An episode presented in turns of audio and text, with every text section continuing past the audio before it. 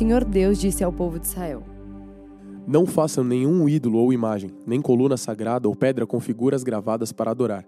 Não adorem nenhum deles. Eu, o Senhor, sou o Deus de vocês. Guardem o sábado, o meu dia, e respeitem o lugar onde sou adorado. Eu sou o Senhor. Se vocês obedecerem às minhas leis e aos meus mandamentos, fazendo tudo o que eu ordeno, eu mandarei chuva no tempo certo, a terra produzirá colheitas e as árvores darão frutas. As colheitas serão tão grandes que vocês ainda estarão colhendo cereais quando chegar o tempo de colher uvas, e estarão colhendo uvas quando chegar o tempo de semear os campos. Haverá bastante comida para todos, e vocês viverão em segurança na sua terra. Eu darei paz à terra de vocês. Todos dormirão sossegados e ninguém os assustará, pois farei desaparecer da terra todos os animais selvagens e acabarei com as guerras. Vocês vencerão os seus inimigos e os matarão. Cinco de vocês derrotarão cem deles, e cem de vocês derrotarão dez mil todos eles serão mortos. Eu abençoarei vocês e lhes darei muitos filhos. Cumprirei as promessas da aliança que fiz com vocês. As colheitas serão tão grandes que vocês precisarão jogar fora o trigo velho para terem lugar onde guardar o novo. Morarei no meio de vocês, na minha tenda sagrada, e nunca os abandonarei. Estarei sempre com vocês. Vocês serão o meu povo e eu serei o seu Deus. Eu sou o Senhor, o Deus de vocês. Eu os tirei do Egito, para que vocês não fossem escravos dos egípcios. Eu os livrei da escravidão e os fiz andar de cabeça erguida. Porém, se vocês não obedecerem a todos os meus mandamentos, se rejeitarem as minhas leis, se desprezarem as minhas ordens e se quebrarem a aliança que fiz com vocês, então eu os castigarei. Mandarei desastres e doenças e febres que abalam a saúde e enfraquecem o corpo. Não adiantará nada semear os campos, pois os inimigos é que comerão as colheitas. Ficarei contra vocês e deixarei que sejam derrotados pelos inimigos. Eles os dominarão e vocês fugirão, mesmo quando ninguém os perseguir. Porém, se nem assim vocês me obedecerem, mas continuarem a pecar, eu mandarei um castigo sete vezes pior. Acabarei com o seu poder de que vocês se orgulham. Não mandarei chuva e o chão ficará duro como ferro. Não adiantará nada vocês trabalharem e se cansarem. Os campos não produzirão colheitas e as árvores não darão frutas. E se ainda assim vocês teimarem em pecar, em me rejeitar e em desobedecer os meus mandamentos, eu mandarei um castigo sete vezes pior. Mandarei para o meio de vocês animais selvagens que matarão seus filhos, acabarão com seu gado e matarão tanta gente que não haverá ninguém para andar pelas estradas. E se mesmo com isso vocês não voltarem para mim, mas continuarem a me desafiar, eu ficarei contra vocês e por causa dos seus pecados mandarei um castigo sete vezes pior. Ordenarei que povos inimigos os ataquem e assim vocês serão castigados por terem quebrado a aliança que fiz com vocês. E se vocês se ajuntarem nas cidades para escaparem dos inimigos, eu farei com que vocês sejam atacados por doenças graves e os inimigos os prenderão.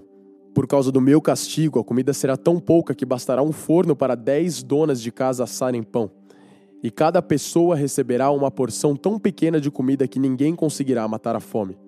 E se nem assim vocês me obedecerem, mas continuarem a me desafiar, cheio de ira eu ficarei contra vocês e por causa dos seus pecados mandarei um castigo sete vezes pior. Haverá tanta falta de comida que vocês devorarão seus próprios filhos. Eu ficarei tão irado com vocês que destruirei os lugares onde vocês adoram os deuses pagãos. Quebrarei os altares em que é queimado o incenso e jogarei os corpos de vocês em cima dos ídolos caídos. Destruirei as cidades e as deixarei em ruínas. Derrubarei os seus templos e não aceitarei rejeitarei os sacrifícios que vocês me oferecem. Arrasarei tão completamente a terra em que vocês moram que os inimigos que vierem morar nela ficarão espantados. Eu farei com que haja guerra e vocês serão espalhados pelas outras nações. Na terra de vocês não haverá moradores e as cidades ficarão em ruínas. Assim, a terra terá os seus anos de descanso. Enquanto estiver sem moradores e vocês estiverem espalhados pelas nações estrangeiras, a terra terá os seus anos de descanso, pois ela não descansou durante o tempo em que vocês moraram nela. Quanto aos que continuarem vivos em terras estrangeiras, eu farei com que eles fiquem com tanto medo que até mesmo o som de folhas caindo no chão os fará fugir. Fugirão como se viessem inimigos atrás deles e cairão sem que ninguém os persiga. Uns cairão em cima dos outros como se estivessem combatendo, mesmo que não haja inimigos por perto.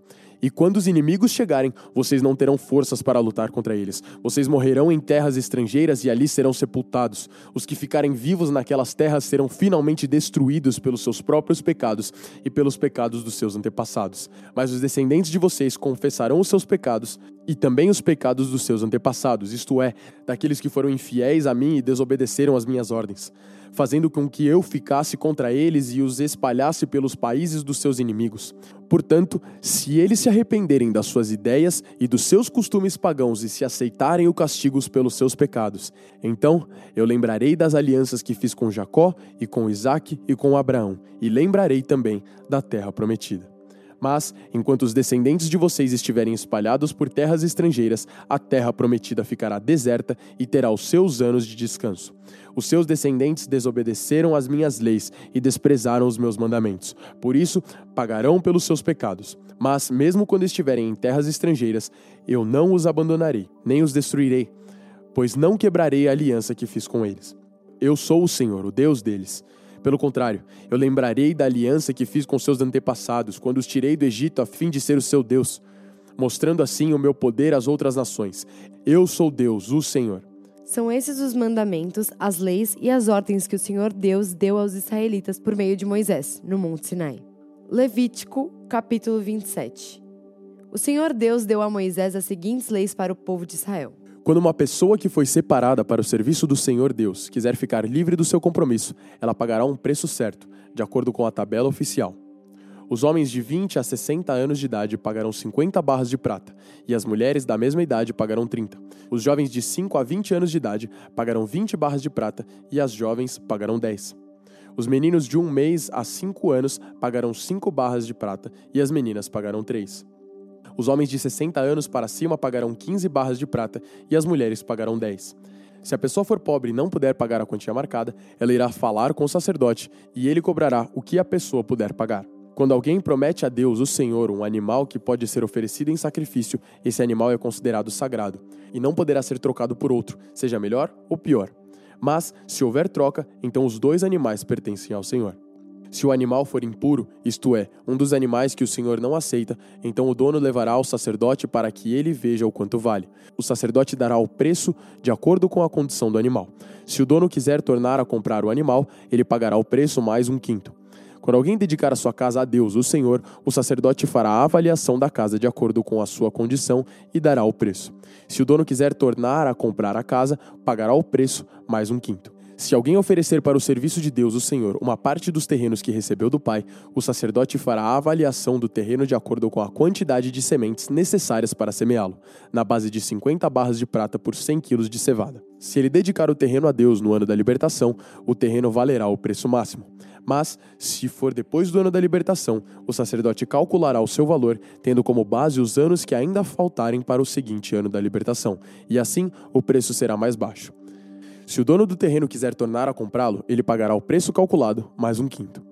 Mas, se não quiser tornar a comprá-lo ou se outra pessoa o comprar, ele perderá o direito de tornar a comprá-lo. No ano da libertação, quando o terreno ficar livre, ele será oferecido para o serviço de Deus, o Senhor. É um terreno sagrado que pertence aos sacerdotes. Se alguém oferecer para o serviço de Deus, o Senhor, um terreno que comprou, o sacerdote calculará o valor do terreno, tendo como base os anos que ainda faltarem para o ano da libertação.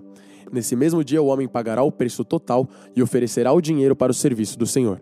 No seguinte ano da libertação, o terreno voltará a pertencer ao seu dono, isto é, ao homem que o recebeu como herança.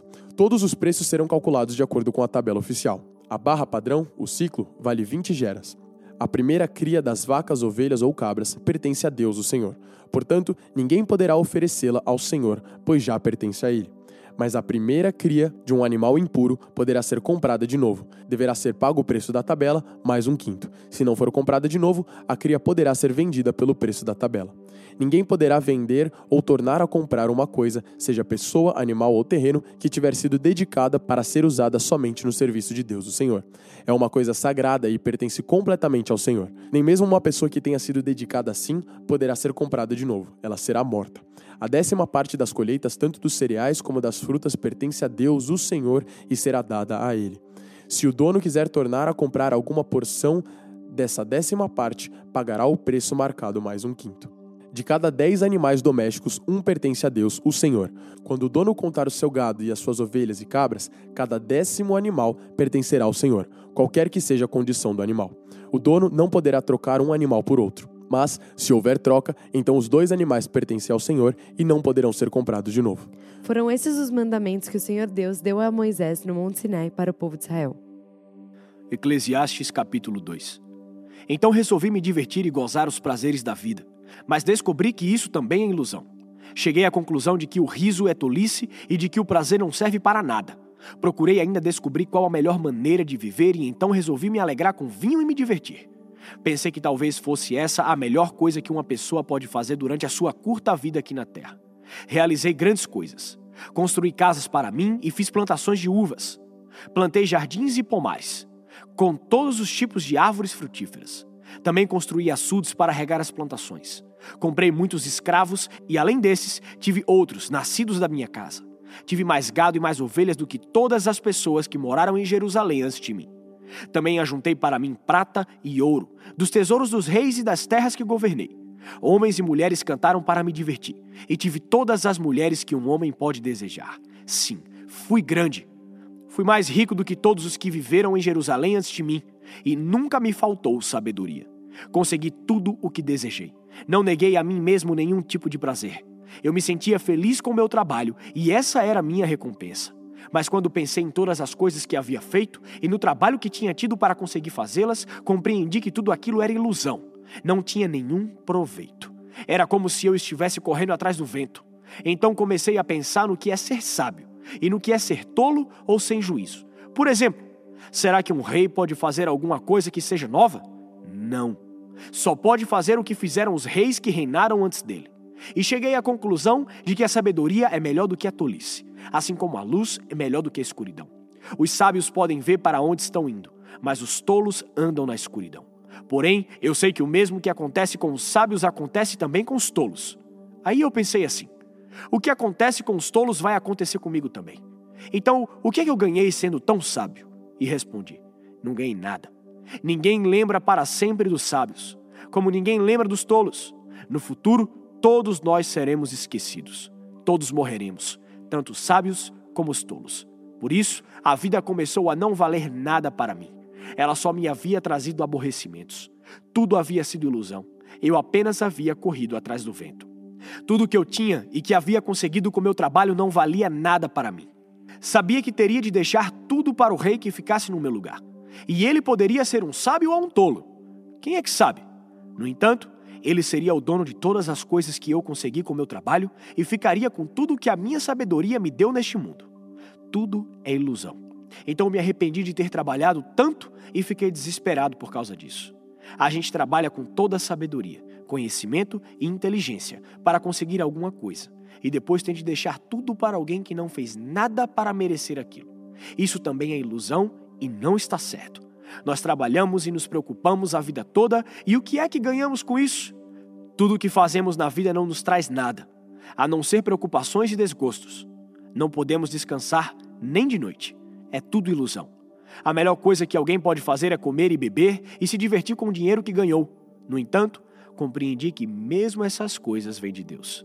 Sem Deus, como teríamos o que comer ou com quem nos divertir? Ele dá sabedoria, conhecimento e felicidade às pessoas de quem ele gosta.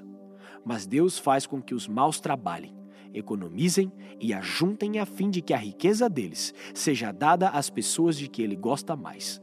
Tudo é ilusão. É tudo como correr atrás do vento. Mateus capítulo 15, versículo 21. Jesus saiu dali e foi para a região que fica perto da cidade de Tiro e de Sidom. Certa mulher cananeia que morava naquela terra chegou perto dele e gritou: Senhor, filho de Davi, tenha pena de mim. A minha filha está horrivelmente dominada por um demônio. Mas Jesus não respondeu nada.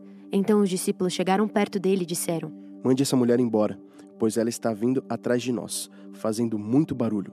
Jesus respondeu: Eu fui mandado somente para as ovelhas perdidas do povo de Israel. Então ela veio, ajoelhou-se aos pés dele e disse: Senhor, me ajude. Jesus disse: Não está certo tirar o pão dos filhos e jogá-lo para os cachorros. Sim, Senhor. Respondeu a mulher: Mas até mesmo os cachorrinhos comem as migalhas que caem debaixo da mesa dos seus donos. Mulher, você tem muita fé. Disse Jesus. Que seja feito o que você quer. E naquele momento a filha dela ficou curada. Jesus saiu dali e foi até o lago da Galileia. Depois subiu um monte e sentou-se ali. E foram até Jesus grandes multidões, levando coxos, aleijados, cegos, mudos e muitos outros doentes, que eram colocados aos seus pés, e ele curou todos. O povo ficou admirado quando viu que os mudos falavam, os aleijados estavam curados, os coxos andavam e os cegos enxergavam. E todo o povo louvou ao Deus de Israel. Jesus chamou os seus discípulos e disse: Estou com pena dessa gente, porque já faz três dias que eles estão comigo e não têm nada para comer. Não quero mandá-los embora com fome, pois poderiam cair de fraqueza pelo caminho. Os discípulos perguntaram: Como vamos encontrar neste lugar deserto comida que dê para toda essa gente? Quantos pães vocês têm? perguntou Jesus. Sete pães e alguns peixinhos. Responderam eles. Aí Jesus mandou o povo sentar-se no chão. Depois pegou os sete pães e os peixes e deu graças a Deus. Então os partiu e os entregou aos discípulos, e eles os distribuíram ao povo. Todos comeram e ficaram satisfeitos, e os discípulos ainda encheram sete cestos com os pedaços que sobraram. Os que comeram foram quatro mil homens, sem contar as mulheres e as crianças. Então Jesus mandou o povo embora, subiu no barco e foi para a região de Magadã.